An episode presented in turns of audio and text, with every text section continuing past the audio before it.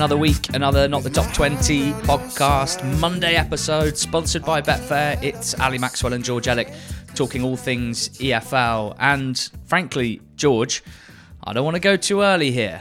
I don't want to burn out before the run in, before the business end, before the final day, before the playoffs. But I really feel like we're getting to the good bit now. It does feel that way, doesn't it? Suddenly the the results seem to carry more weight, especially when teams are dropping points amongst those around them. It's no longer just kind of jockeying for position. It now feels like we're getting to the business end. So, yeah, I mean, it is still mid February. There are still quite a lot of games left to go, but um, increasingly it's really, really taking shape. I guess both in terms of the playoff race, title races, and this season in particular, I think the relegation pictures, and certainly mm. both the Championship and League One, are really exciting. The sense of uncertainty, the sense of jeopardy and, and therefore I guess the sense of kind of sporting interest, particularly when it comes to things like the League One relegation battle, where I just have absolutely no idea what's going to happen uh, this week, next week, or from now into the end of the season. Uh, it's really good to have you guys with us uh, to enjoy it along with us for the ride. And we have got a bit of news, a bit of a sort of parish notice, uh, and it's about EFL 21 under 21. So if you've listened to the pod for a few years, you'll know that that George and I, uh, in partnership with Sky Sports, uh, launched a thing called EFL 21 Under 21. It was an hour-long TV program in which uh, George and I selected and then talked about the 21 most exciting talents, 21 and under, uh, that are being developed by EFL clubs. This was about celebrating the EFL's young talent and its club's ability to develop that talent and We've been really proud of the, the concept and the execution over the last two years, and the feedback that we've got from the viewers uh, and the feedback that we got from those that we worked on it with. Uh, however, at this moment in time, as we record, it doesn't look like it will be renewed this season for a third year by Sky Sports, who, who we've made it with for the last couple of years. And so far, in a few short discussions with various other broadcasting options, uh, again, it doesn't look like 21 under 21 is going to be televised this year. Now, we are very sad about this, but we're also very confident that this is an important thing for us, a good addition to the EFL landscape, and we don't want this to stop. So we will make it ourselves this year. There will be EFL 21 under 21. It will probably come to you across audio and written formats, both on the podcast and on NTT20.com. Uh, our plan is to make March 21 under 21 month across the pod and across NTT20.com. We'll start by looking back at the previous two years and seeing how players have got on, and then we will reveal uh, this year's list. George, we don't think that the, the content and the premise will lose anything by being done by us independently. But equally, if there are people listening who would like to be a part of this project, who would like to support it, either in terms of production or potentially if there's anyone listening who might be interested in being the title sponsor of EFL 21 under 21, we are very much open to collaboration. And, and the main thing is that we just want to keep this going because it's been a, a really exciting part of our lives and careers over the last couple of years. Yeah, it definitely has been. It's a, it's a shame it won't be, or seemingly at this stage won't be on, on Sky this year. And we both love making it with them over the last couple. But as you say, I think there are other ways to go about giving the acknowledgement that we feel these players deserve. I think there are some unbelievable players in the EFL at the moment who are under the age of 21 that we want to talk about. We want to shine a light on. I think when you also consider, you know, whether it's Alex Scott or Adam Wharton, players like this who've already made the leap to the Premier League, this is going to continue to be an area that Premier League clubs shop in. Um, so yeah, I mean, definitely, if, if, if you want to get involved, anyone out there um, with the project going forward, then then do let us know. Um, and yeah, it'll be a bit different this year, but it'll by no means lose any of its sparkle. If you'd like to get in touch with us, we have various email addresses, which are probably the best port of call. Uh, ntt20.pod at gmail.com will get to both of us, or snazzy new ones, Ali at ntt20.com and George at ntt20.com as well. Uh, do get in touch. We want to make a really good show, EFL 21 under 21, uh, and that's our plan in March. We hope that you, the listener, will perhaps this year, maybe even more so than the last two, given the circumstances, buy into it, support it, and amplify it just that little bit more this year. That would be really lovely, and, and we'll keep you updated over the coming weeks. at the top of the championship. We'll start with our big four, and I'm going to tell you the results in a chunk. Leicester beat Watford 2 1. Southampton beat Huddersfield 5 3. Leeds beat Rotherham 3 0. And Ipswich drew 2 2 with West Bromwich Albion. That means Leicester top of the tree, 75 points from 31 games. Southampton, 11 points back, having played a game less on 64. Leeds have played one game more than Saints and are one point behind them on 63. And then Ipswich, who have played 30 along with Southampton, they are three back now from Leeds and four back from Saints on 60 points. But the lead leaders kept on rolling, George, with a 2 1 win at Watford. Yeah, they did. I mean, they kept on rolling in terms of winning the game, uh, albeit it wasn't in the most convincing fashion. Um, they got ahead early on in the game thanks to a, a Patson Daka penalty, which was dispatched with minimal fuss, and followed that up with a, a really nicely worked goal with Ricardo finishing it off down the right hand side. But then they let Watford back into it, and I thought they were Watford were, were pretty good in the second half in a way that the, the, way this game went didn't really follow the trend normally that we see from Leicester games. Leicester only had six shots, I think, in the in the whole match, which is uh, very unlike them.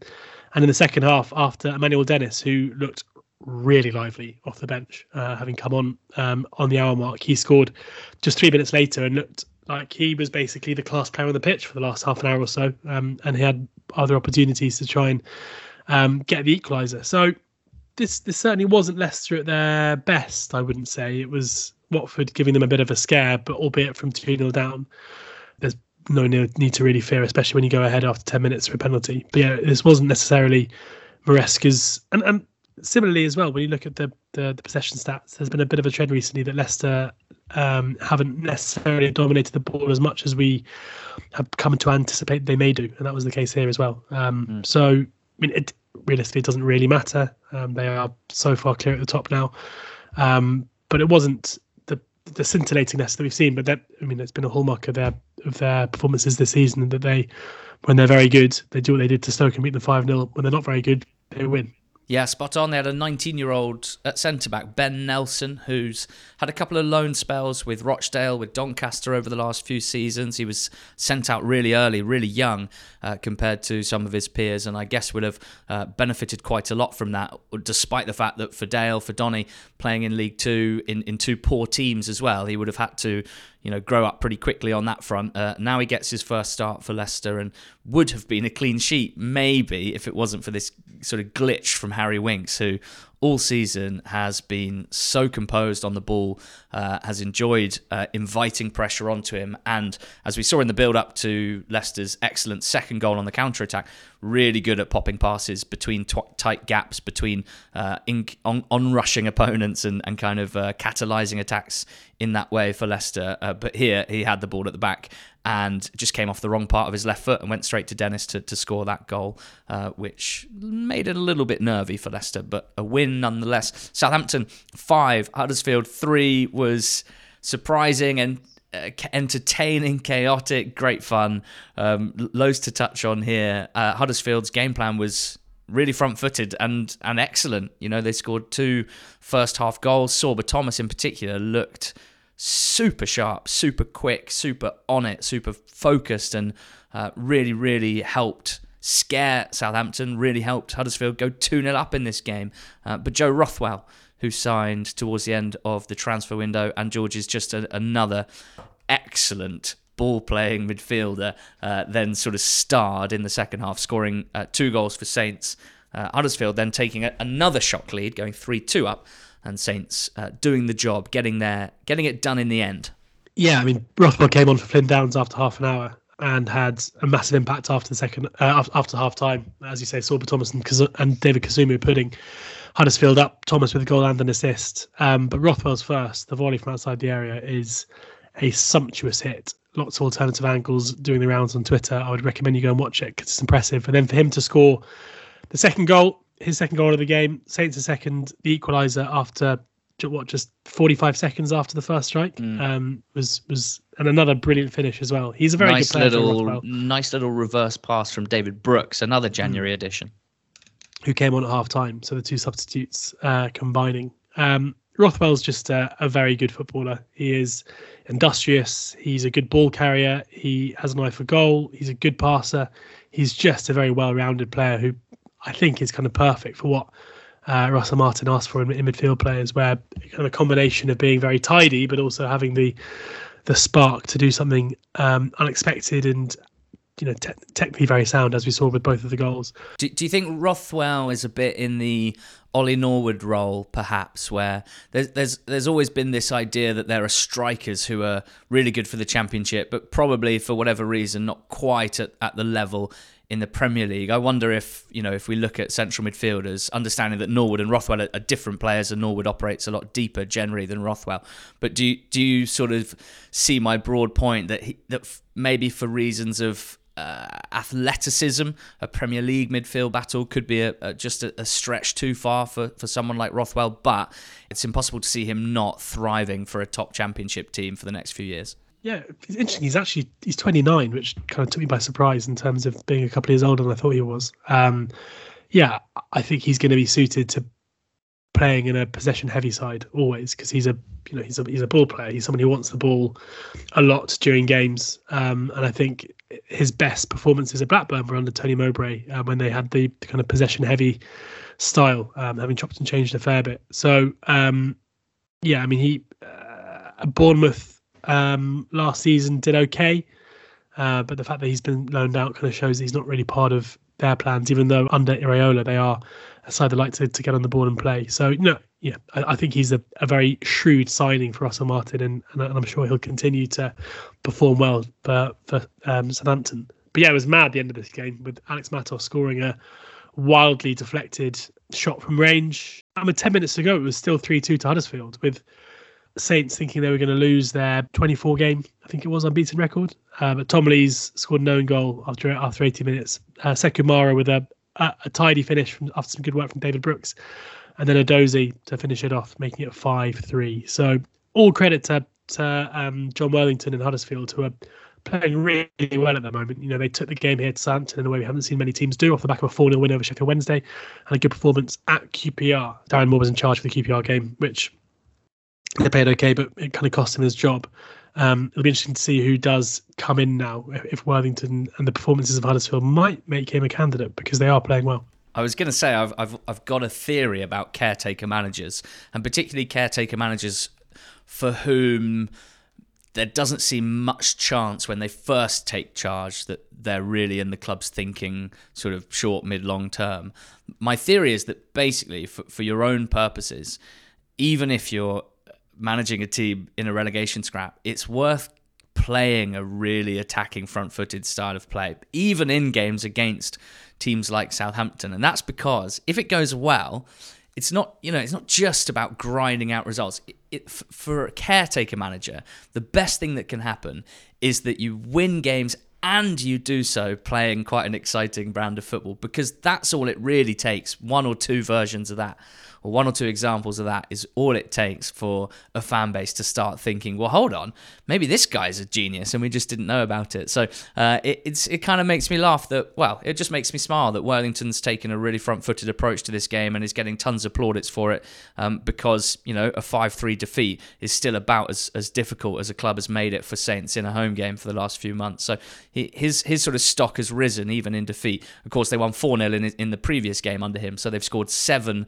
of a total total of 36 goals this season in two games under Jon Worthington, just about 20% of their total goal output. So uh, I would like to see Worthington have a couple more games, to be honest, and it and it certainly helps the club, you know, take a bit more time in their interview process, which I assume is ongoing. Uh, Leeds beat Rotherham 3 0. Tough one to take this for Rotherham, George, because there's little expectation going away to Elland Road. The golf in, in class between the two teams and certainly the individual players meant that Leeds were about as short odds favourites as you'll ever see in a championship football match. But even so, it really sticks in the craw when the opening goal is, is just a really quite egregious and blatant handball. Or not quite hand, was it? Bamford elbowing in a Firpo cross and no one really seeing it. And what I've seen from Rotherham fans post game is a sense that from from neutrals and maybe from those connected to Leeds that you know they're so dominant anyway. They scored two more goals anyway. They probably would have won anyway. That it sort of doesn't matter that much. But that's not how it feels at all for Millers fans who are like, well, it's a pretty uneven playing field anyway here, and this just makes it impossible. Yeah, I, I thought it was really weird the way that Bamford kind of wheeled off and celebrated because to me, to my eyes, I, I think there's got to be a question mark if he actually does touch it. Like it looks to me like it, it might be an own goal, but obviously if it is Bamford's goal, then it's quite clearly a handball and it, and it should be ruled out. So the fact that it's his goal when all he's done is throw a hand at it or throw an arm at it is is crazy uh, to me. And I think Leam Richardson after the game was pretty frustrated about it. You know, he didn't pull any punches. Um, he obviously acknowledged how much better Leeds were than Rotherham on the day, but you still when you're when it's nil nil and the opening goal comes from a a pretty clear handball, um, I think you have every right to be to be frustrated. Um, but you know this was this this went to script basically with Leeds just dominating in every facet, having dominating the ball, creating loads of opportunities. Um, Viktor Johansson, as expected, was the man keep, keeping the score down. Um, the fact that you know, Willy Gnonto, who was one of the most exciting Leeds players last season in the Premier League, who they fought very hard to keep in the summer, who basically found his his um, opportunities in the first team really limited in the first half of the season because of the good form of Dan James. The fact that with James now out, it's it's Willy Gnonto who just slips in, who's probably one of the top five, six best players in the whole of the championship, can just come in and, and that's your replacement um, just is goes to show how strong and how much depth this lead squad has. Um, so yeah, this was a, a pretty run of the mill win for them. Uh, Summerville with another two goals. Uh, I know that he's the man that you think is in the top one in terms of players in this division. Mm, he is some player. I did enjoy uh, shock horror a Georginio Rutter assist for Summerville's uh, first goal, and then of course Summerville with the Panenka from a penalty that he'd won himself. It's uh, it's pretty sumptuous stuff, and, and I'm really enjoying watching him. I just feel like he, he seems to play on. You know, a lot of people will be listening to this podcast on 1.5 times speed or 1.8 times speed, or if you're a complete pervert, two times or three times speed, I've heard. But uh, when I watch some of it, it is like he's playing on times 1.5 speed. The the absolutely incredible acceleration that he has, the low center of gravity. I mean, I just can't imagine trying to actually tackle him. Um, and then Ipswich dropping points. George with a two-all draw against West Brom, which means that top three pull a little bit further clear. Uh, the match itself was, uh, albeit a draw, we, we we very rarely go in depth on. I know that you watched this one and that you were so entertained that you tweeted you might actually need to have a little lie down, a little nap after this one. It was uh, a, a lot to unpack. Can you do so fairly swiftly? John Swift scored um, a goal. uh, yeah, I, I, think the first thing to point out was Tom Fellows as opener for, for, West Brom. You know, a player who we're very excited by, who um, has kind of broken into the, the, the West Brom first team in the last couple of weeks. Just incredible strength um, and balance, uh, picking up the ball on the left hand side and kind of shaking off Luke Woolfenden in a way that I, I was, was impressed that he was able to do before snipping it inside the near post. Um, Nathan Broadhead got one back, or sorry, got the equaliser for, for Ipswich just after half time. And it kind of felt from there like it was going to be an onslaught with Ipswich dominating um, the, the chances and trying to find a winner. And that kind of was the case with West Brom only having one shot between the, the 50th minute and the end of the game. And that was a John Swift pot shot from 25 yards. But with unerring accuracy, you know, it landed just in front of Hladky and then kissed the inside of the, the post. I think some people might say that Hladky should do better, but I, I think it was the, the, precision in terms of the strike. I think was was so good that actually it was a very hard one to save, uh, and it was completely against the run of play and probably undeserved from Carlos Corberan's West Brom side. Um, there was an onslaught afterwards, uh, loads of added on time. As yeah, as you say, I was. Uh, on my sickbed, getting pretty exhausted watching it because it was just absolutely manic. And uh, Omari Hutchinson scored uh, with a the kind of a the, the, the clearance from a, a, set piece fell to him, um, and he managed to fire it through some bodies where Alex Palmer and Cedric Kipré were on the line, and kind of like Palmer almost took it off Kipre's foot. Um, for what was a, a, really deserved point. point, and I think probably you could argue that, the Ipswich maybe deserved more than a point on, on the day. They're going through a tough period at the moment, Town, where you know they are. I, I personally don't think they're playing much worse than they were before um, when you know before this poor run of form. But it's just one win in nine, and um, you know they're to have to. They do have easier fixtures now. This is the start of a of a much easier run of having got uh, baggies over and done with. Um, but maybe they, they've lost too much ground given how relentless both Leeds and Saints are. Right, just feels like the the absolute detail in every one of their performances and the level of execution in both boxes uh, have both just dropped a tiny bit, and that has quite a big impact when you're setting a, a, speed of 2.2 points per game, whatever it was, up to this run. It's now one win in nine for Ipswich with, with six draws in that time.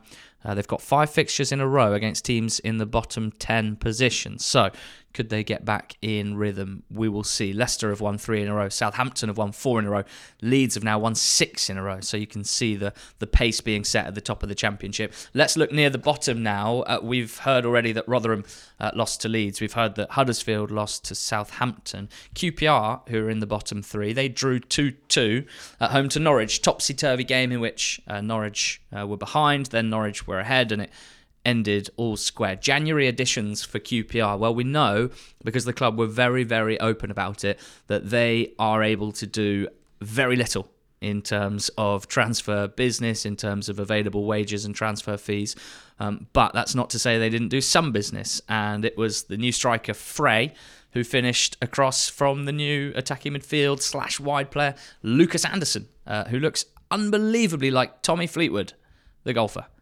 Uh, he set up Frey to equalise. So uh, January additions combining for a point, uh, a very valuable point for QPR. There were two fixtures that were very, very significant um, in terms of teams in the bottom eight, George, in terms of teams trying to stave off relegation in particular, but those who were on poor form beforehand. That's Blackburn and Stoke on Saturday. Blackburn Rovers won that one 3 1. Uh, and Sheffield Wednesday v Birmingham on Friday night. Sheffield Wednesday won that one 2 0. Which of those do you want to tell me about? I think Wednesday Birmingham because it was one of the nine games that I watched. This was a, a huge game um, for both sides when you consider Wednesday off the back of a, a, a disappointing run of results, conceding a lot of goals, and suddenly, you know, having been pushing their way out of the relegation zone, the gap between them and um, safety was, was growing ever wider. And in Birmingham, they were playing a team who they would have had down as a, as one of the likely ones that they could catch. It was a a strange start to the game where Birmingham started just way better, and when the goal came um, through Ike Ugbo, it was so against the run of play. Like it was basically Sheffield Wednesday's first foray forward.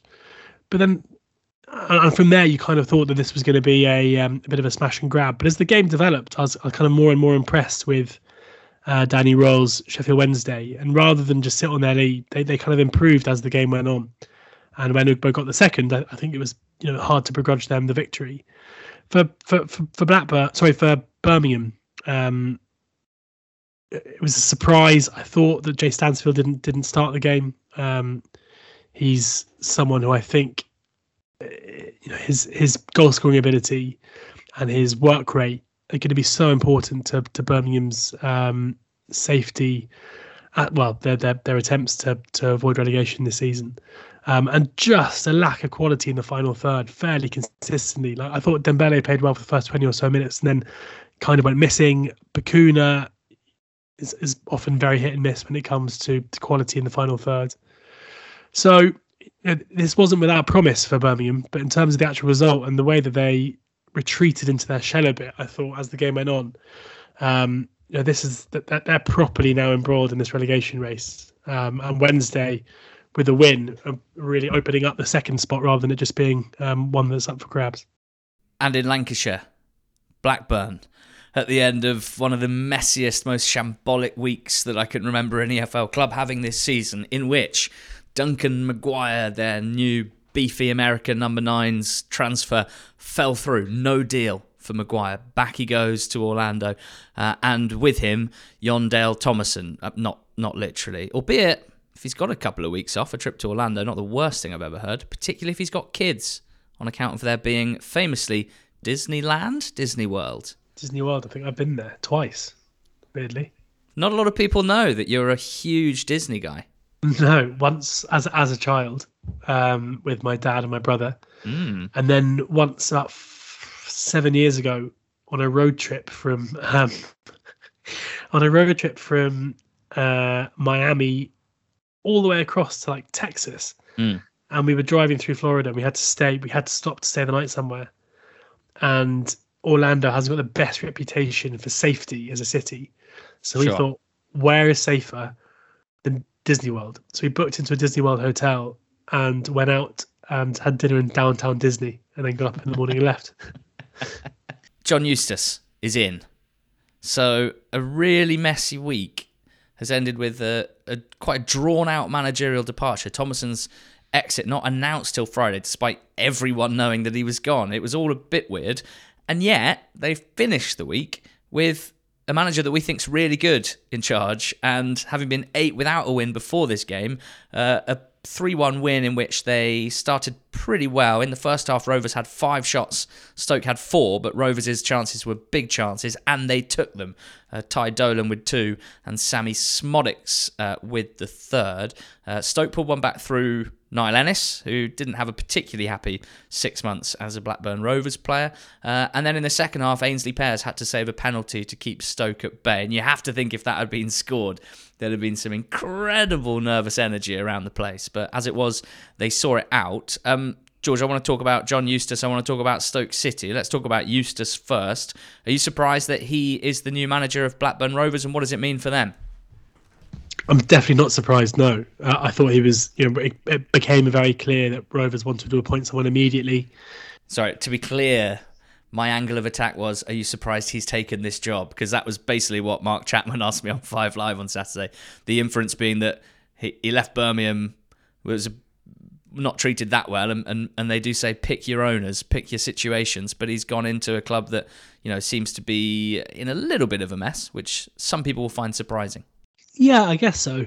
I mean, the, the are, are, are kind of a confusing ownership group in my mind, um, where obviously when they first came in, um, there were some issues. I think there have been periods where they've been very supportive, and you know they obviously are the ones who sign the checks at the end of the day um, for what is a significant loss fairly consistently.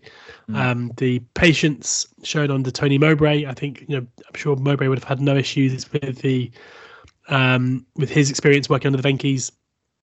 With Jon Dahl Tomasson, clearly towards the end there was some real friction there, but um, it's yeah, it's it's it's hard from the outside looking in to, to understand what's the off-field situation at Blackburn Rovers because clearly when they've just recruited a massive fee for Adam Wharton, yet there are still financial constraints placed on placed onto the club, then the, the finger is immediately pointed at, at, at the owner, and, and I understand that can, entirely. But I think for John Eustace, you're you're coming into a a uh, a, a, a side who have a lot of talent within their squad, who've you know they've they've given a decent platform, as I say, to Mowbray and to to Jon Dahl Tomasson prior to that.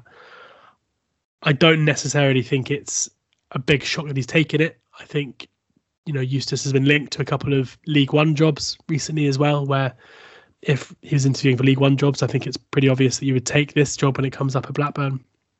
I think it's a really good appointment. I think that he is someone who's um, pragmatism, or certainly the, the work that we saw at Birmingham in terms of sorting out a defensive unit, is going to be absolutely essential in order to to ensure that the Rovers stay up. So um, I like the appointment. I think I think it's a good one. I think their their chance of staying up uh, go up uh, with with Eustace in the door. Having said that, there's you know unless we see a different side to him, there's there's obviously quite a clunky transition from the most expansive manager in the championship in in Jon Dahl Tomasson to a, a guy who we're led to believe you know would, would take fewer risks. Although having said that, allegedly I never saw them. Um, John Eustace's Kidderminster side in the National League were an incredibly expansive football team. So maybe he's got that to his um, he's got that ability too. Uh, interested to see how it goes. And for Stoke, it's four defeats in a row. They're now three points above the relegation zone. The sacking of Alex Neil and appointment of Steven Schumacher has not led to an uptick in points.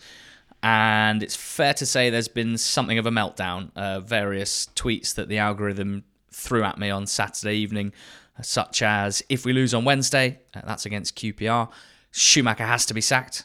And another one that says we are by far the worst team in the league. In fact, we're not even League One quality. Uh, someone who's very across League One as well as Stoke City there. Um, George, look, I don't think there's much of a surprise that there'd be a certain level of, of alarm and panic setting in. And, and we know that it, tweets like that, particularly after the emotions of a defeat, are pretty normal and not specific to Stoke City fans. So I don't mean to dig anyone out, but have you got any crumbs of oat cakey comfort for Stoke fans right now? Not massively, no. I mean, the underlying numbers are better than the results. It's worth pointing out, especially if you take out the the five 0 defeat against Leicester. And there was, of course, that unbeaten run of seven games that, that came prior to this this four defeats in a row. But no, I mean, I'm pretty concerned. I um, I don't think we're seeing much in terms of positive impact from Schumacher, which is a concern um, for them. I think when you look at the, the games they've got coming up soon, yes, you've got a home game against Q, against QPR next up, which is massive. But after that, you've got Coventry at home, Cardiff away, Borough at home, Leeds away. Like there's, you know, you're not looking at a run of games here, which are, should yield loads of points. So um, no, I'm I'm I'm pretty worried about them right now. And as I hmm. say, with with QPR, with Sheffield Wednesday, with Huddersfield, all all fairly consistently putting in good results. I'm very much of the mind that there are two spots for relegation that are still up for grabs with, with Rotherham all but down. And right now, Stoke have got to be one of the favourites to, to drop into them. Rotherham bottom 19 points, 12 points away from safety. Uh, they have played a game less than the four teams above them. Sheffield Wednesday on 26 and QPR on 29, occupied 23rd and 22nd. They've both played 31. And then two points above it are Huddersfield, one point above them are Stoke, Birmingham, and one point about them, Millwall, uh, Blackburn, Swansea. Argyle all on 36 points. That's seven points clear of the relegation zone. Uh, Millwall and Argyle uh, both lost over the weekend. Uh, Millwall away at Coventry, Argyle away at Sunderland. George, I know that you watched that Cov Millwall game. What did you make of it? I, I thought Millwall were really impressive in the first half. Um, I thought they came to Coventry with a game plan. I liked they didn't sit in. You know, they played a, a fairly high high line. They looked to get on the ball in Coventry's half, and they created loads of opportunities. Um, I think Collins made a couple of big saves uh, in the first half. Romain Esse scored the um, the deflected effort, scored the the one goal in the first half. But going in at half time, I think Mark Robins would have been a frustrated with the uh, the performance, but also probably quite thankful that they're only one goal behind because it was one way traffic for for a lot of it. Uh, the second half was was very different though, uh, with Coventry just taking their time and turning the screw. Um, the the Haji Wright moving from playing through the middle to the left hand side with Ellis Simms coming on through the middle made a massive difference. It looks like that's where he is most effective, and he scored um, a penalty and then a um, uh, kind of well taken, albeit you know Sarkic might um, have uh, you know maybe would want it back.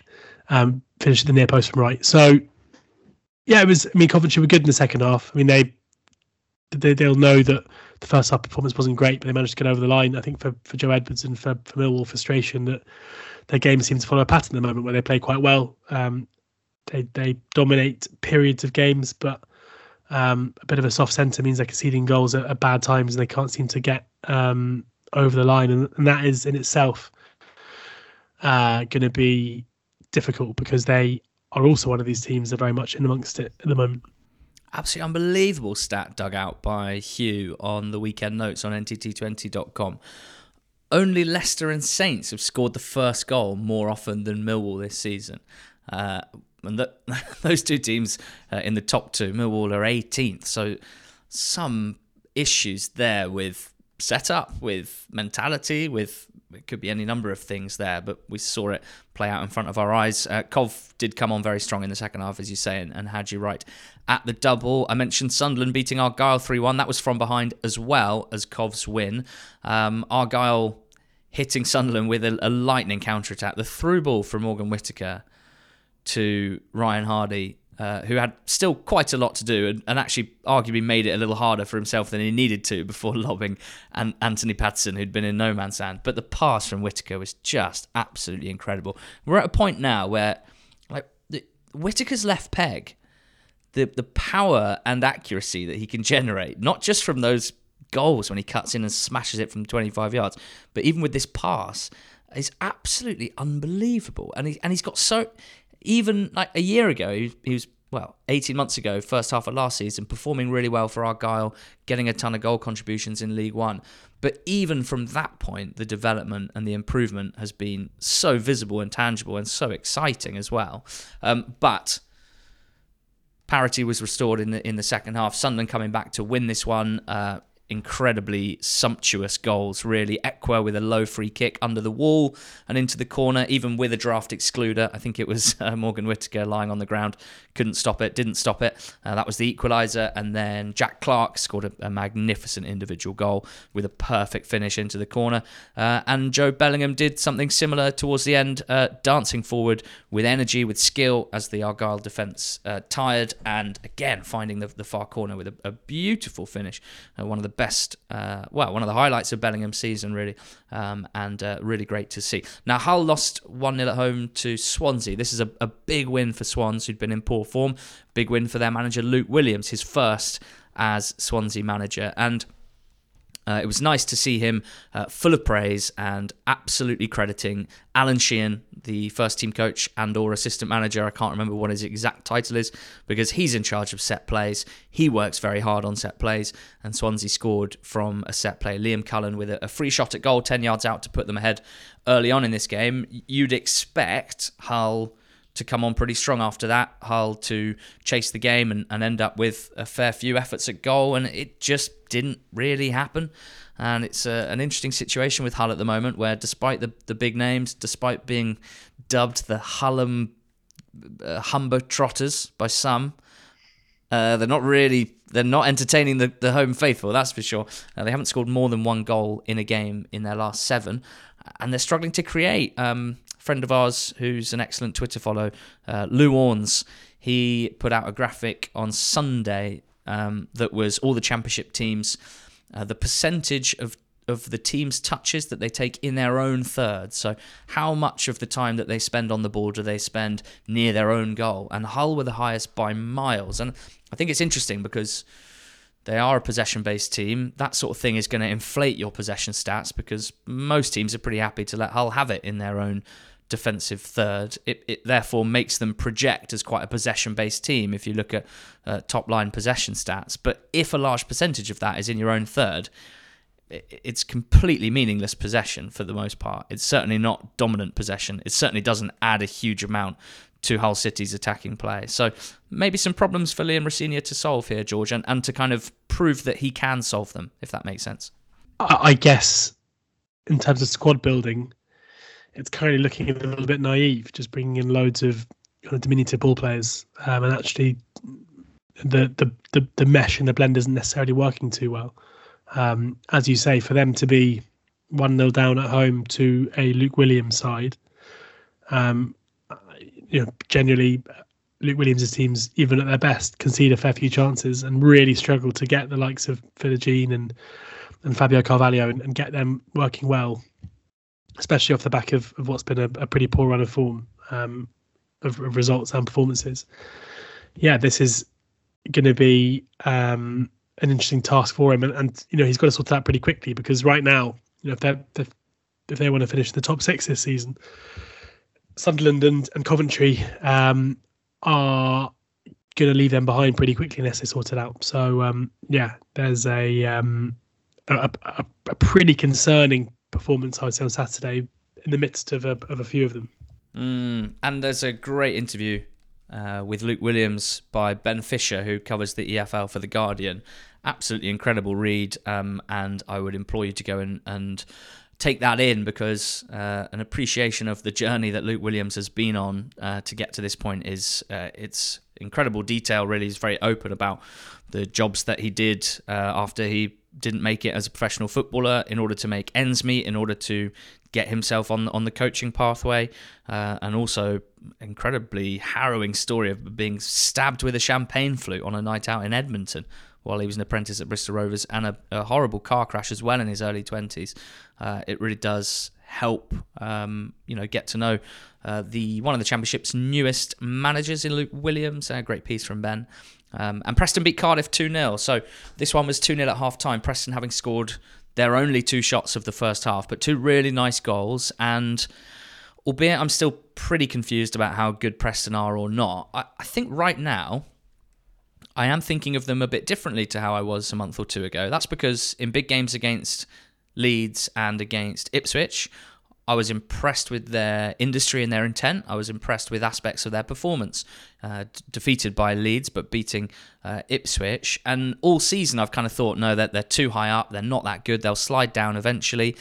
But they're still there. They're in 10th.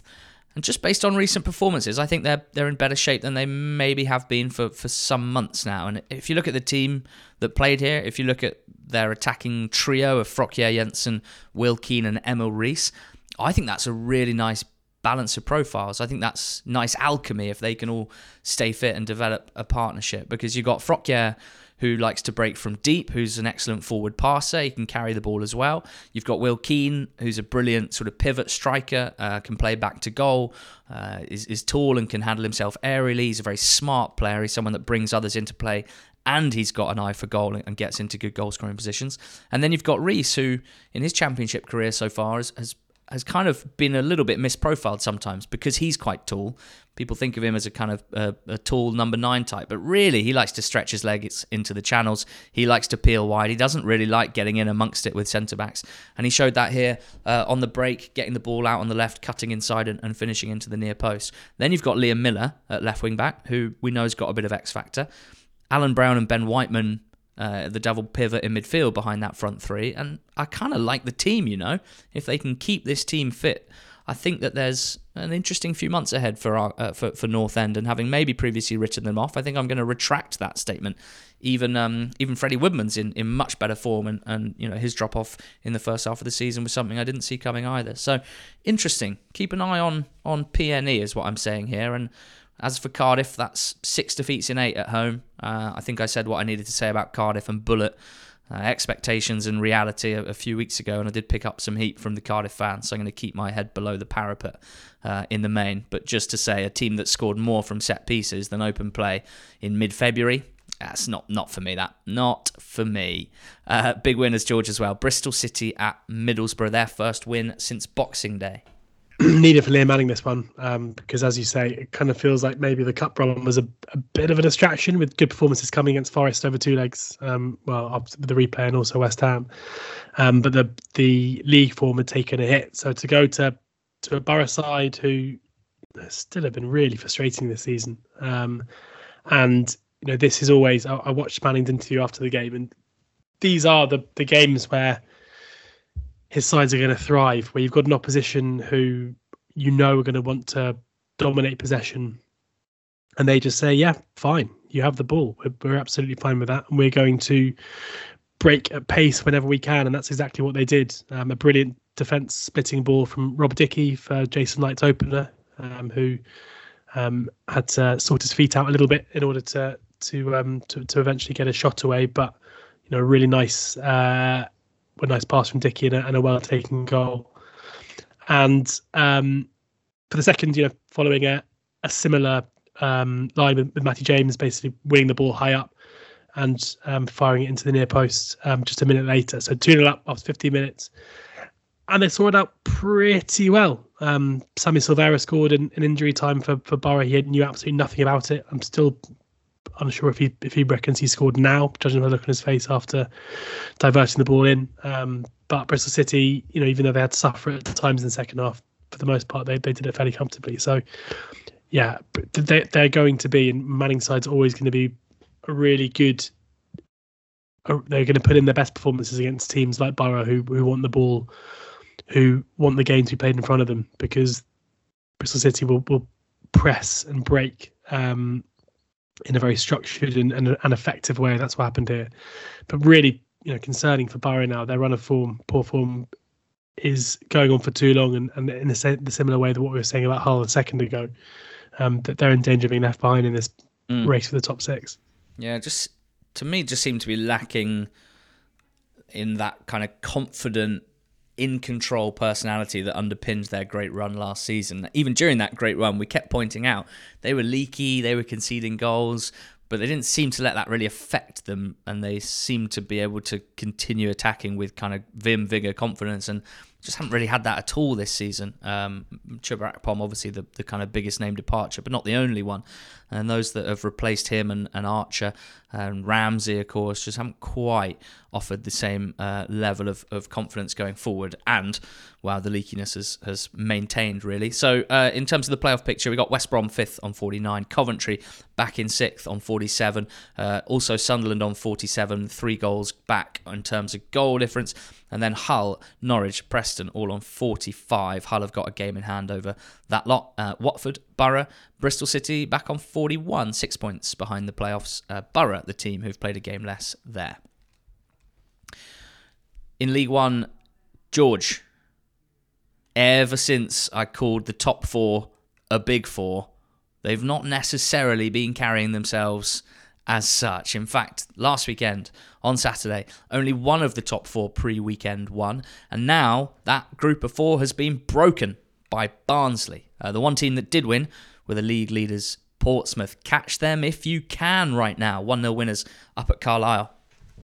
Yeah, it was it was their weekend in this in this um, title race, wasn't it? With a uh, you know, I wouldn't say it was the most convincing victory against the Carlisle side, who at the moment are really struggling and probably look, I would say look the most likely team to be relegated first out of out of League One um, if things don't improve. Um, Paddy Lane, who scored so many important goals for Pompey this season, getting the all important goal. And when you consider that Bolton dropped points, when you consider that um, what happened with with Peterborough, as we'll get onto it in a second, you know, there's um, results and performances like this are, are going to be incredibly important for for Pompey. So their fans won't care one jot if they um, weren't their their most convincing over the course of the game. They're now six points clear at the top of uh, the top of League One, with a gap of seven down to Bolton in third. Um, so a big a big win, even if not uh, the most convincing win. And they just get big contributions in big moments in tight games, as you allude to. Uh, this time it was Abu Kamara and Paddy Lane. Uh, Kamara with just an absolutely fantastic piece of play to assist Lane, uh, showing skill, showing speed, and then a perfect way to pass. Lane finishing first time through the keeper.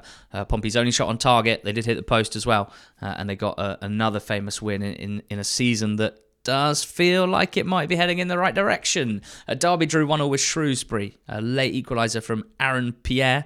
Didn't necessarily look like how I expected an Aaron Pierre late equaliser to look. I thought maybe corner whipped in, thumped, thumping header. But um, I think they he was up there, so they may have had a set piece, maybe a throw that they took short, managed to work it down the left hand side, cut back. Aaron Pierre just with a little left foot swinger from kind of 10, 12 yards. Nice little finish.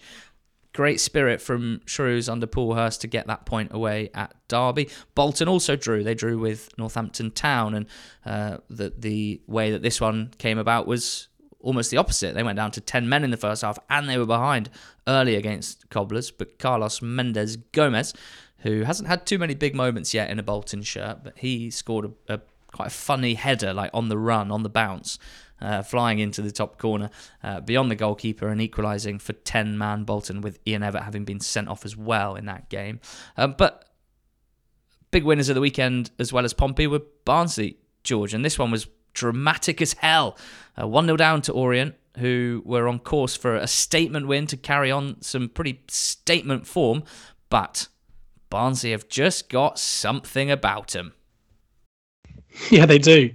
Uh, Rhys Tyrion put Orient ahead in this game, and it felt like it was going to be a frustrating one for Barnsley. Um, but all in the last kind of couple of minutes of the game, um, Adam Phillips got the equaliser just before um, the 90th minute, and then a really weird um, Luca Connell booking. I can't really work out what for. It was basically before they they kicked off again.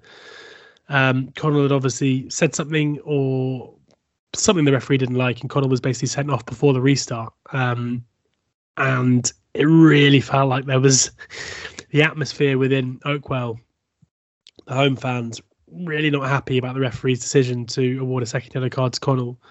So when Adam Phillips in the 94th minute um, scored the the winner, um, there was a, a, big outpouring of emotion from the Barnsley fans. And this feels like it, it does feel like a significant win as well for for Barnsley, it, especially with those teams above them dropping uh, dropping points. It keeps them very much in the conversation for the top two. Um, you know, a, a one 0 defeat compared to a two-one uh, win here is a it's a big three-point difference, and the and the, the table would look very different otherwise. Um, Adam Phillips with a with a couple of goals, um, continuing a decent season for him as well. Orient frustration for them; they weren't, they weren't able to get the the win, but it's another pretty good performance off the back of what's been a really good spell under Richie Wellens. Um, mm. Yeah, the, the, the unbeaten run might be over, but with home games to come against Northampton and Burton this week, um, I don't think they'll, they'll stop picking up points as of yet. Wycombe beat Peterborough 5 2, or rather, Peterborough G, as we have to call them now, because that is four own goals in two league games for Posh. It's three defeats in a row, four without a win. A team that we thought at the start of the season, on account of how young they were, that they might be an exciting but inconsistent team. Then for 25 games, proved them to be anything but that, incredibly consistent in the way that they were dominating games and making that count with points. Uh, but now they are having something of a wobble. I mean, credit to, to Wycombe, particular Kane Vincent Young with some unbelievable skill in the build up to Wycombe's first goal. Um, really exciting bit of play, uh, and Collins sticking it in his own net. I guess the other sort of main strand from this game was Peterborough errors giving it away at the back and gifting Wycombe goals. Uh, unfortunately, the goalkeeper Bilokapic uh, very much at fault here. Clear it up the pitch, mate. If anything, is what I is what I would say. But this one's really sweet for Wycombe, not least George because after one win in 17 and a lot of of uh, wobbles within the fan base in particular and, and question marks around Matt Bloomfield that Black, Bloomfield that's back to back wins for them keeping the relegation zone at arm's length, but also uh, there was a lot of bad blood between these two clubs uh, during the COVID season when uh, Wycombe made the playoffs after the league was decided on PPG and Peterborough felt very hard done by. Uh, so there's always been that little mini rivalry, that bad blood over the last few years, and, and therefore this is extra sweet for Wycombe Wanderers to beat Posh 5 2. Uh, Stevenage drew 2 all with Vale. Sort of late handball penalty that I'm kind of scratching my head at because everyone connected with Stevenage seemed incredibly angry with it and that it was an absolute disgrace and it led to a uh, a Steve Evans rant in which he basically suggested that the powers that be don't want Stevenage to do well or be in the top six, so the refs are um, refing poorly against them in order to drag them down, which is, uh, to my eyes, a pretty serious suggestion and uh, pretty disgraceful to my eyes, to be honest. But uh, emotions were obviously very high. The confusing thing about the decision is that I don't know about you, but everyone that I've spoken to not connected with Stevenage thought, yeah, that looks a, a fair decision. Butler looks like he leans towards the ball with his arm. It's just Steve Evans, isn't it? Though. I mean, uh, does, does, does, does he believe what he's saying? Does it matter? Is it just it's just a means for him to, to deflect, to steal some headlines, and just to create this narrative of of us against us against them, which mm. I think he's very good at doing. And I'll probably see them come out with a point to prove next time up, even though, as you say, there doesn't seem to be too much of an issue with the actual decision. Well, they didn't have their playoff place taken because Oxford are seventh, Blackpool are eighth. They played each other and they drew uh, 1 1. Uh, anything interesting in that game in particular? I know Blackpool fans a bit disappointed that they didn't try and take the game a little bit more to Oxford, given that they they're the ones with a decent gap of points to make up. Oxford probably missed the, the two best chances that weren't goals in the game. Um, Mark Harris um, in the first half at one all, um, a block from Mar- Marvin Ekpiteta, um, which was an, an, incredible block to be fair, with kind of a mixture of his arm and his face, um, but definitely not a handball. But um, yeah, an amazing block. And then Billy Bodin uh, with a minute left on the clock um, with a kind of free header at the back post, which hits the inside of the post and, and bounces away rather than, than goes in. Um, Blackpool probably had the better of the game away from those. You know, if you if you take out the, the isolated chances and you look at the way that you know who was on top for the most part, you could pretty argue the Blackpool were.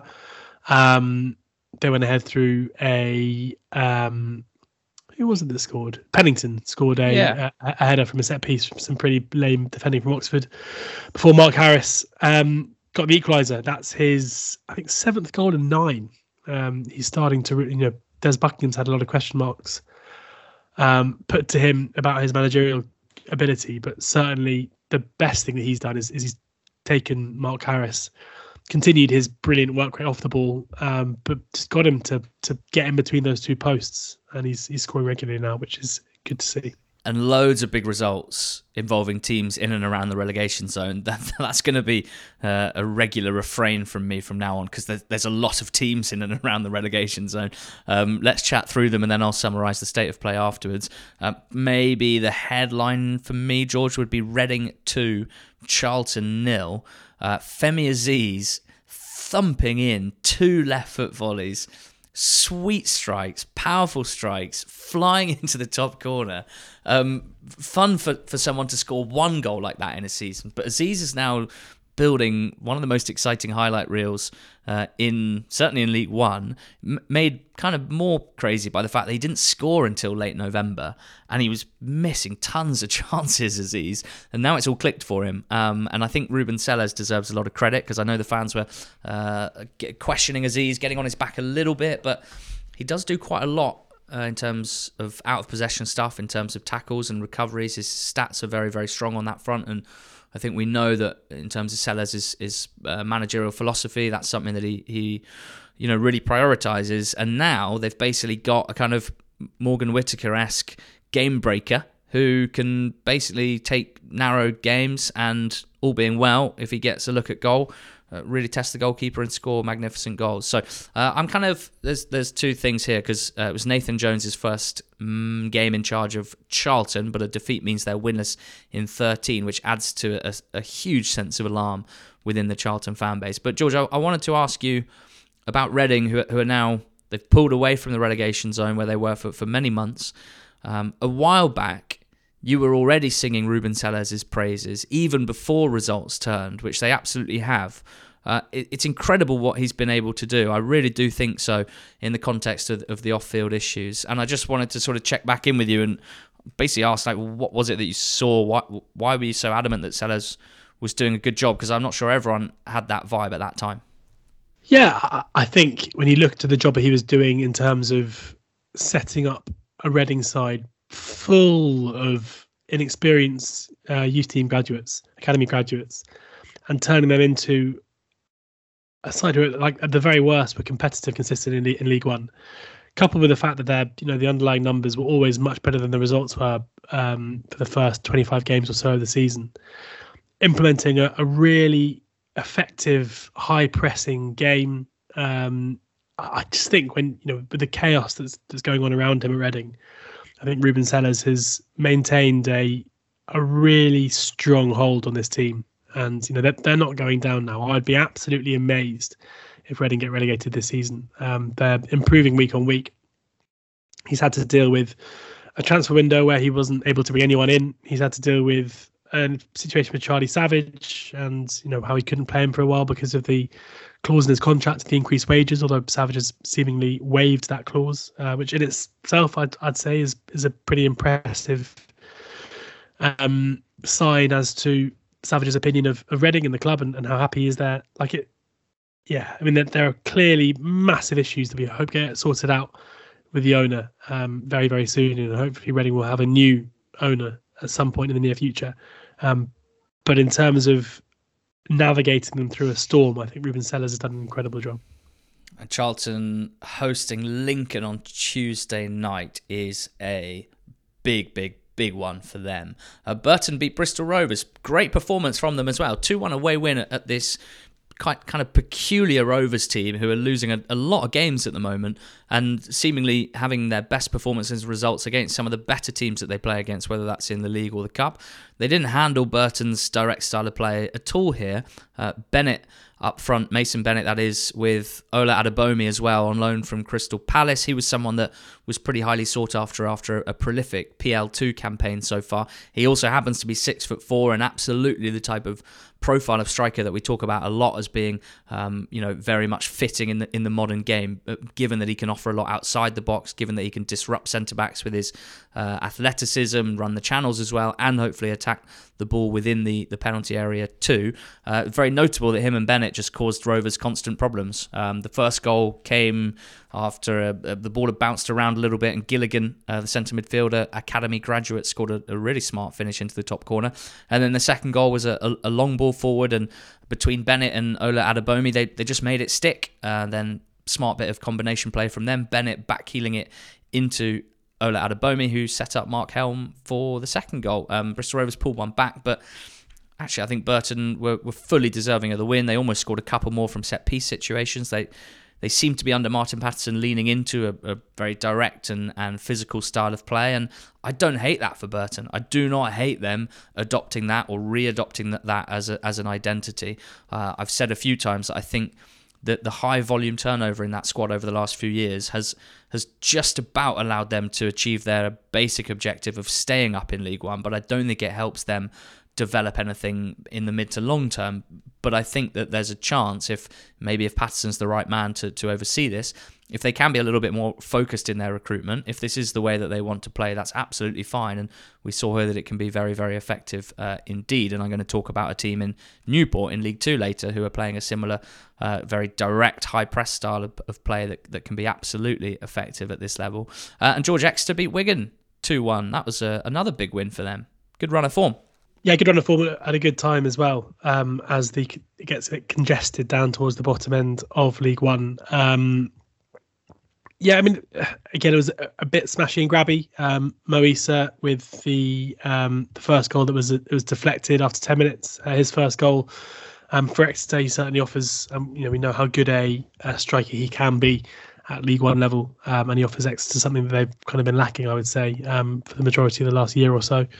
Um, and then Jack Aitchison after half time with another deflected effort um, just after the hour mark as well. So it was kind of two fairly scrappy goals for Exeter with quite big slices of luck involved in both of them uh, before Charlie Kelman got one back for Wigan, but they saw it out relatively well. So a big win for Exeter, um, an important win for them. For Wigan, off the back of a, an impressive victory over Peterborough, um, you know, you would think that they'll be fine. I mean, they're, they're you know, Exeter and Wigan now, if you look at the league table, kind of fit into the category where like they're not they're not safe yet. But when you consider how many how many clubs are below them, you anticipate that they should be okay. Um, yeah, both hitting the 39 and 37 points as it stands right now. So uh, Wigan six points clear of, of Port Vale 21st with a few teams below them. Um, you'd think they'll be okay. Gary Caldwell and Shaun Maloney, old pals from their playing days, both with Celtic and with Wigan, of course, and they've both got an away win against each other this season, um, and that's quite sweet. I think that's nice. Just share the joy. Um, Cheltenham beat Cambridge 1 0. Massive, massive win for Cheltenham. They'd lost three in a row. They'd lost four out of their last five. That the the the gap to survival was getting bigger, not smaller, as it had done for a few months, and, and they needed this. Um, it, it basically was a game that came down to finishing quality, as many football matches do. Uh, Matty Taylor with a properly excellent laser of a left footed strike into the far corner to give Cheltenham the lead. And Cambridge had three decent chances Lyle Taylor, Elias Kachunga, Macaulay Bonne, all of them with decent looks, squandered, uh, and Cheltenham get a, a massive win. Uh, Lincoln beating Fleetwood. Yeah, Lincoln beating Fleetwood 2 1. And Fleetwood a couple of weeks ago were 2 0 up against Wycombe, And they went down to 10 men in, in first half injury time. And unsurprisingly, Wycombe then came on strong and, and came back and got a 2 all draw. In this game, Fleetwood were 1 0 up against Lincoln. And then they went down to 10 men in first half injury time. And Lincoln, unsurprisingly, came on quite strong. And, and Lincoln have ended up winning this one 2 1. But given that in between those two, when Fleetwood have kept 11 men on the pitch, they won both games convincingly to nil. I'm kind of still sitting here, George, thinking like, keep an eye on Fleetwood. Like, you know, there's a few results here where if it wasn't for their own, you know, tripping themselves up, stepping on a rake and having it smash in their own mouth, they, they might have been a lot better off. Yeah, it feels like Charlie Adam has, has certainly got them playing better than Lee Johnson managed, Scott Brown managed. Um, this iteration of, of Fleetwood Town seems to be the best so far, but they've got to sort out their disciplinary issues because, as you say, you know, to to squander points on the road from winning positions against Wycombe and Lincoln could be incredibly damaging. Um, again, they've got back-to-back home games now. A, huge game against Reading um, on Tuesday night, um, which if they can win that game, it would, you know, it would uh, certainly do their cause um, a lot of good. Um, so it'll be interesting to see how. Yeah, I mean, clearly their their January transfer window didn't look great on paper, but the performances themselves at the moment under Adam seem pretty good. So I'm I'm more positive as a you that you know they're they're still not out of this um, yet in terms of, of the relegation picture. Carlisle are bottom on 20 points. Fleetwood have five more than that on 25 points, both from 31 games. Cheltenham and Vale have both played 29, have two games in hand over almost everyone around them. Uh, Cheltenham are on 26 and Vale are on 31. Charlton also on 31, but having played those two games more. Three points above them are Shrewsbury on 34 and Reading on 34. Then Burton and Cambridge on 35. Wycombe and Wigan on 37 are six points and six places above it. At the top of League Two, top two won. George, they keep on rolling, and there's a bit of a scrap going on beneath them, so they are buying themselves some breathing room. That's Stockport and it's Mansfield. Stockport beating Grimsby 3 1 and Stags thumping Forest Green by four goals to nil. Uh, which one do you want to go with? Yeah, we'll start with Stockport Grimsby, and this was pretty light work for for Stockport with um, David Artell's Grimsby doing what you kind of know they're going to do, and that's play out from the back. And Harvey Cartwright was caught out um, for the first goal, basically passing it straight to Antoni Sarcevic, who, who slotted home. Um, the second was an unbelievable. I don't know who took it. Who took that that quick free kick? Because that was one of the best things I've ever seen. Nick Powell yeah, that was quality, like absolute quality, like a raking 70 yard pass from a quick free kick inside your own half um, uh, that set up the, the second goal for, for Olaofe. Um, yeah, I mean, it was, it was, as I say, for, for, for Grimsby, they're getting pretty frustrated at the moment um, with Artell's desire to continue playing his way. I think they probably have to get used to it. Like, I, I still think because of um, Forest Green and um, Sutton struggling, I don't think there are too many existential issues right now in terms of their, their football league status, even if they are currently in 21st. Um, but you know things could get a little bit uncomfortable if if Sutton do improve. Um, but I'm you know I, I'm as we said when he was appointed, I'm very much of the opinion that David Artell is an incredible appointment for, for Grimsby Town Football Club. It's just a transition period from Paul Hurst to what you want a Artell team to look like is going to take time. Do they have that time right now? Um, can Artell change his philosophy a little bit just to stop Grimsby going behind in games because of their willingness to, well, their desire to play out from the back? We'll have to wait and see. Um, but yeah, Stockport, uh, in terms of a, a, style matchup, this always felt like a bit of a mismatch, and, Stockport were able to exert that superiority with a 3 0 lead at half time um, before Isa got one back for, for Grimsby as a consolation in the second half. And Mansfield's win at Forest Green looks very comfortable, a 4 0 win. But again, you know, down to some really good finishing, which Forest Green didn't show themselves. Ollie Clark, in particular, topped and tailed it with some nice finishes. Um, so a strong day out for Mansfield. They, they make it look quite easy against opposition that aren't fully up to it. Um, for Forest Green, they're winless in 15, so no win yet for the new manager Steve Cotterill. And, and George, the, the walls are kind of closing in. Uh, the, the only extra analysis that I've got on top here is whenever I watch Forest Green and then look at the stats, they almost never suggest that they are this absolutely disastrous, uncompetitive football team who are useless in general play. But they have this huge issue in both boxes, and, and it always is reflected in the stats. They're ne- they very rarely get absolutely dominated in terms of the shot count, for example. But sure enough, you check the season long stats for conversion rate. They've got the worst conversion rate in League Two. And in terms of opposition conversion against them, the second highest, so the second worst. And that has just been a constant issue for them. Uh, and yeah, I, I certainly feeling like the walls are closing in. They're running out of time, aren't they? Um, you know, as, for the reasons you mentioned, it doesn't feel like a, a an impossibility that they do go on a run. That things just fall fall into place, especially when you consider Matty Stevens as a as a striker who we know can be fairly clinical. But they haven't won a league game since um, the 28th of October um, when mm. they beat Crawley 2 1. And that is just too long a period not to be able to get, get ahead in games. And they've thrown away so many good positions within those as well. So, yeah, walls closing in, running out of time. whatever you want. I think it's uh, maybe the writing is on the wall. And we've got, and for the third week in a row, we've got a new team in third place, the last automatic spot. And it's not Barrow and it's not Wrexham.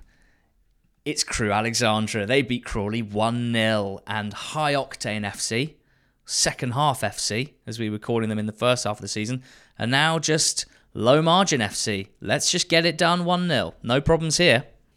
No problems whatsoever. A really cozy, comfortable 1 0 win over a Crawley side who it feels like a kind of maybe they're one of the first teams to be on the beach. It's a bit bit cold for the beach now, but like they're not going down, they're not going up. They are just coasting. Um, Rio Adebisi scoring from close range, um, the only goal of the game, um, in a game that Crewe just controlled with minimal fuss. And as you say, with Wrexham's current poor form, it means that Crewe currently now sit in in third position. And um, you know, I personally thought it was.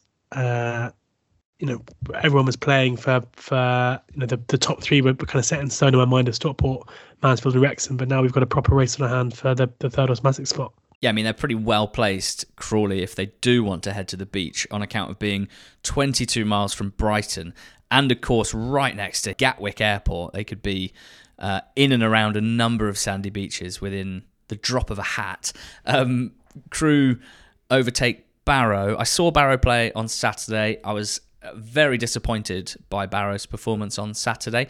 Um, but it, it takes two to tango in a football match, and I think Wimbledon deserve a lot of credit. They beat them 2 0 now, this was a very low margin game. Uh, Wimbledon play 4 4 2, and Barrow were playing a three at the back with wing backs with only Cole Stockton up front and not a lot of support. And very little happened, to be quite honest with you, um, except Wimbledon were 2 0 up after half an hour, and they'd only had three shots. Uh, there was a, a, ball hooked over the top by Little, and the Al Hamadi replacement, Josh Kelly, who they signed from Solihull Moors, who's all about speed and hustle and bustle and running in behind. And in that sense, as a profile of, of uh, someone to replace Al Hamadi, makes a lot of sense. And I and I was really excited to watch him play. And uh, I think that that looks like a very smart and, and kind of uh, savvy, but also a piece of recruitment that had to happen pretty quickly. They had to have that lined up and get it done, and they did. Kelly ran in behind. The keeper got there, headed it out to Ronan Curtis, who, with an absolutely excellent first touch and volley, um, fizzed it back over the keeper's head into the empty net for 1 0. Then uh, a deep cross from the left from Ar- Armani Little, who was probably my man of the match for Wimbledon, uh, and Bugiel with just incredible centre forward play, just stiff arming the defender to create the, the space and then heading it into the far corner on the bounce. Difficult one for any keeper to save. Uh, and Wimbledon were entirely comfortable after that. Uh, it was they that probably had the better chances. Kelly's speed on the break twice gave him opportunities one on one, and I feel a bit bad for him because God, what a, what a home debut it would be if he could have got one or two of those and, and just let the fans know that you know he's he's a good replacement for Al Hamadi. But the first one he tried to go around the keeper who who picked it and stopped him, and the second one he tried to just slot it to one side and, and the keeper stuck out an arm and made a really good save. So it was as much about good keeping as it was poor finishing. But I felt a bit bad for for Kelly. Uh, I did like his speed and his movement as well, and I just liked a lot about about Wimbledon's performance here. Uh, listeners of the betting show will know that I've been worried about them for a few weeks, and I've, I've been wrong both times. Uh, they are missing both their starting centre backs, Johnson and Lewis, who had such a good partnership in the first half of the season. They're missing their captain, their, their midfield talisman, Jake Reeves. Uh, they're missing a couple of wide players, or Lemonheigh-Evans, who, who got recalled, and Neufville, who's out, and of course Al Hamadi as well, who I, I thought was probably the best player in the whole league on balance. I felt that those absences would hit them hard, and they just haven't. And I think that speaks to really impressive coaching and setup from Johnny Jackson, from Terry Skiverton. Of course, we give Craig Cope quite a lot of credit for the way that he's helped um, build the squad over the last few years after a really bad few years of recruitment at the club. But the way they play is just so settled, so coherent. I just got this feeling that they're, they're very rarely, um, you know, they're, they're never floundering. They're never on the turn, you know, being having to defend against dangerous attacks. They just managed the game really well, um, and I think the fact they've got back-to-back clean sheets against Bradford and Barrow without their starting centre backs reflects pretty well on the on the whole structure of the team. So, um, a, a, really positive afternoon for Wimbledon um, as they fight for a, a playoff spot.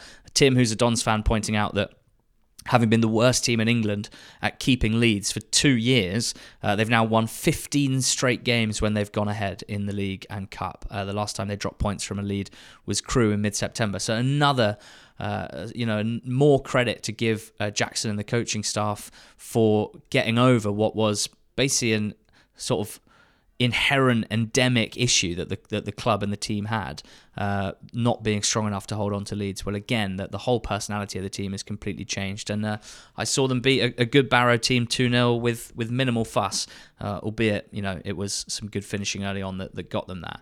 Um, good times, good times for Bradford. George eight without a win. They go to Wrexham who'd only lost once at home this season in the league and once at home last season in the league. Now it's two home defeats in the league this season, both times to uh, Graham Alexander. First, firstly, he was MK Dons manager, and now Bradford manager.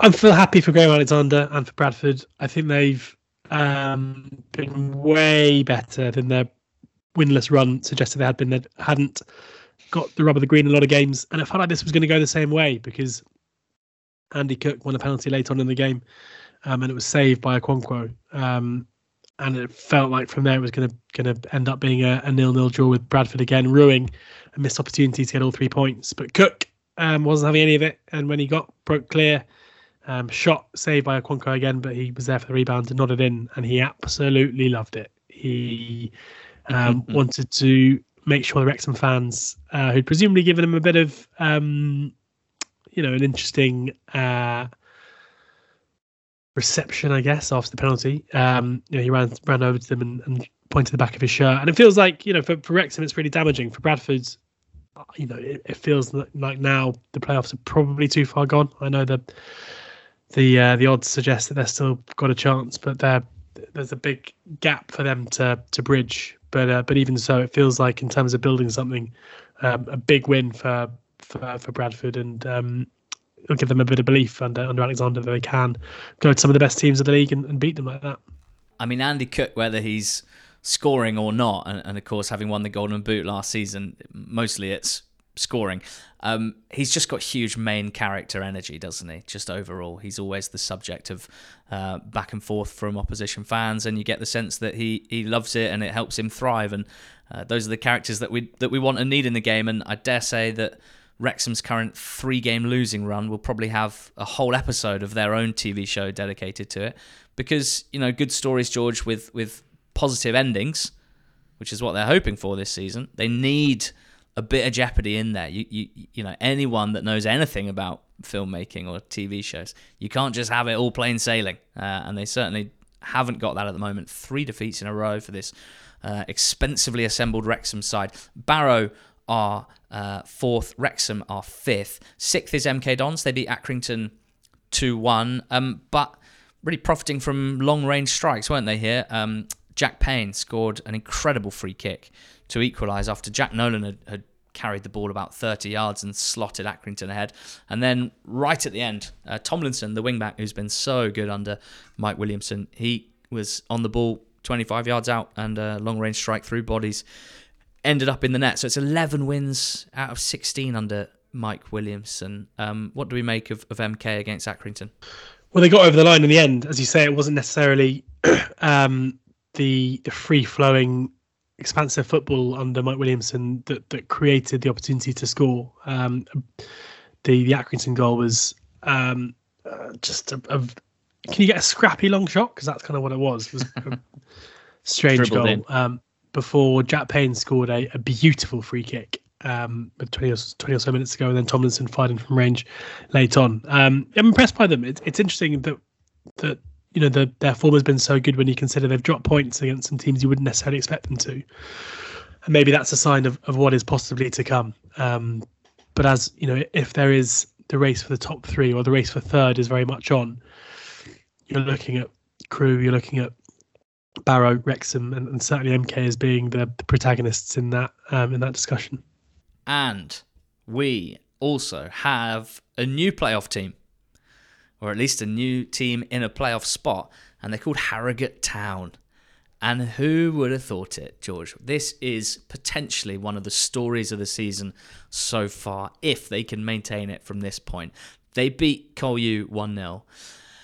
And I think we would broadly summarise Harrogate's season as playing quite badly and picking up points for a period, and then playing really well and picking up points in the last few weeks. However, the 1 0 win against Colu is almost Harrogate 1.0 because Colu played really well, and again, I'm afraid their keepers let them down right at the end with a, a bit of a handling howler for Harrogate's winner 1 0. Yeah, Colchester very impressive in the first half. Um, it does feel like even though it's not yielding results yet, Danny Cowley is starting to get a bit of a tune out of this Colchester side, and it's handy for him as well that the, the two teams that sit below Colchester at the moment in Forest Green and, and Sutton aren't showing too many signs that they're going to, to close that gap. So frustration for him, I'm sure that they weren't able to get the win. Um, some, again, good play by uh, Abraham Odoh uh, with the with the uh, down the left hand side. Still just looks every time I watch Harrogate looks like the best player um, and such a, a, dangerous player consistently with a, a really combination of um, good ball carrying ability, but also just composure. Um, that I think we didn't see that often in Rochdale. Um, so, yeah, a as you say, a, a, bit of a keeper howler that, that caused the goal, but Harrogate very much their merit as well. Um, I've been saying it. You know, you, you are right. Where early in the campaign, the performances didn't seem good, but the, there's been a massive step up in performance level um, over the last couple of months, and that's why this run of form I think is is sustainable. Now Gillingham beat Notts three one at Meadow Lane on Friday night. This was a, a, significant game, a significant result. It means Notts' poor form absolutely continues. A really tough start for Stuart Maynard, albeit the the drop in results had begun before Luke Williams left. When Conor Masterson made it 3 1 in the 53rd minute, his fifth goal of the season, both teams had only had four shots each, so this wasn't a particularly high octane helter skelter game in terms of penalty box action. But Gillingham had taken three of their chances and were 3 1 up and held out from there. So winning the Battle of the Boxes was the order of the day here, George, as it so often is. I was asked by Chappers on 5 Live, because uh, this game had already taken place, if Stephen Clemence and Gillingham were under the radar a little bit. And the question kind of took me by surprise, which I guess is probably an indication that maybe they are a little bit under the radar. I just find them really hard to work out because this is a, a statement win, of course it is, but before this, home draws to Walsall and Forest Green and defeat at MK. Before that, it was three wins in a row. Uh, it's kind of like false dawns and then a little peak, a little trough here and there. I, I still just can't get a grasp on them. And they're still the lowest scoring team in the division. That's mad. I mean, I wouldn't say beating Notts County at the moment is a sign of um, you should take notice. I think there are some fundamental defensive issues in Notts County where teams are just finding it so easy to score against them. And Gillingham, to their credit, you know, they, they dominated in, in Notts County's box with all three goals, as you said. But just, you, you know, you, you hang a ball into Notts County's box, there's panic, and Gillingham were able to capitalise on that. So, yeah, I mean, I, I wouldn't be hugely shocked if they went on a run. I think they're better now under Clemence than, than maybe they were um, at times towards the end of Harris's reign. I think certainly the the, the football itself it, it's not what we thought they were looking for. Like it's not really expansive stuff from from Gillingham, but it's certainly more threatening in, in, from an attacking standpoint. And They're creating more chances more consistently now too. So yeah, maybe so under the under the radar that they're not even on our radar. Newport are flying up the power rankings. Uh, four wins in a row. Within that, a game against Manchester United in the FA Cup, and the sort of general received wisdom is that a game like that for a League Two team or a National League team, for example, can be can kind of derail the home form somewhat. Not a bit of it. Four wins in a row. This one a three 0 win away at Walsall, and it was just Coughlan's Newport at their best, showing their personality and their style, and it working really well. And it's among the most um, direct and high pressing combination uh, that we see in the EFL at the moment. It reminds me a little bit of Barnsley uh, from when they made the playoffs under Val Ismail, the launch and squish, as people call it, because Newport have the fewest build-up attacks in League Two. That's attacks that follow or that contain a, a move of ten passes or more. They're not bothered about that. Their sequence time, their their passes per sequence uh, suggests that they are among, if not the most direct team in the league. But they have the most high turnovers in the league as well. So you can see that um, it, it's not a case of just getting rid and seeing what happens. It's part of a plan that's working, that, that is effective for them.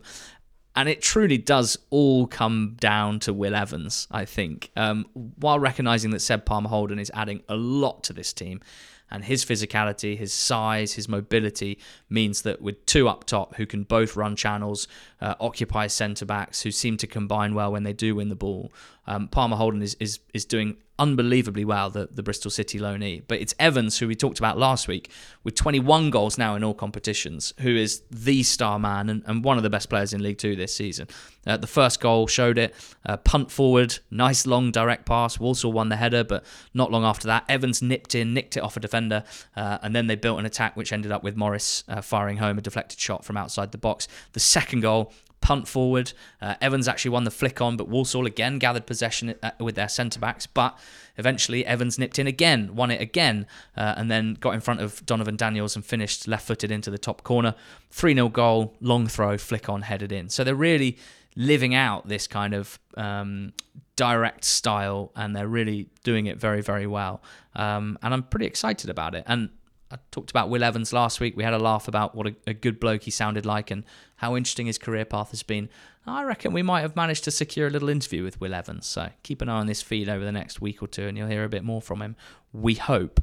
Uh, Morecambe 1, Sutton nil, or Doncaster 2, Tranmere 1, George. Morecambe 1, Sutton nil. I think um, you've been double jedded again, I'm afraid. Um, Jed Jed. With Jed Jed uh, yeah, Ged Garner getting the goal for Ged Brannan, his manager, early on. Um, Sutton didn't really do loads, I didn't think, uh, from 1 0 down early on in the game where you know, every game is obviously so important to them. Um, so, yeah, Sutton have to find a way, just some way to get some points on the board soon. Otherwise, they are destined to return back to the National League. Um, but Morecambe, again, just they are the absolute masters of getting points on the board. And um, interesting now with Derek Adams having resigned from Ross County. Mm. Um, I wonder if Ged Brannan is feeling the shadow of Derek hanging over him. But um, more results like this, and Derek won't have a shout because um, he's winning games. Uh, and Donny beating Tranmere 2 1, very significant for them after a poor run of form the relegation zone looked like it was getting a little closer, uh, but Adelakun, the star here, with a, a, really nice assist for a brilliant Joe Ironside header, uh, and then Adelakun scoring the second goal as well for a 2 1 win. Big sigh of relief for Donny. Uh, Tranmere's good run under Nigel Adkins is very much uh, in the past now, uh, but for Donny, 10 points above the relegation zone, even though in, in like two thirds of their games, they are a really poor football team even though that is the case, they should be fine. They should be safe. They should be able to get enough from the times where they remember how to play to to keep the relegation zone at arm's length. Uh, Swindon drew one all with Salford.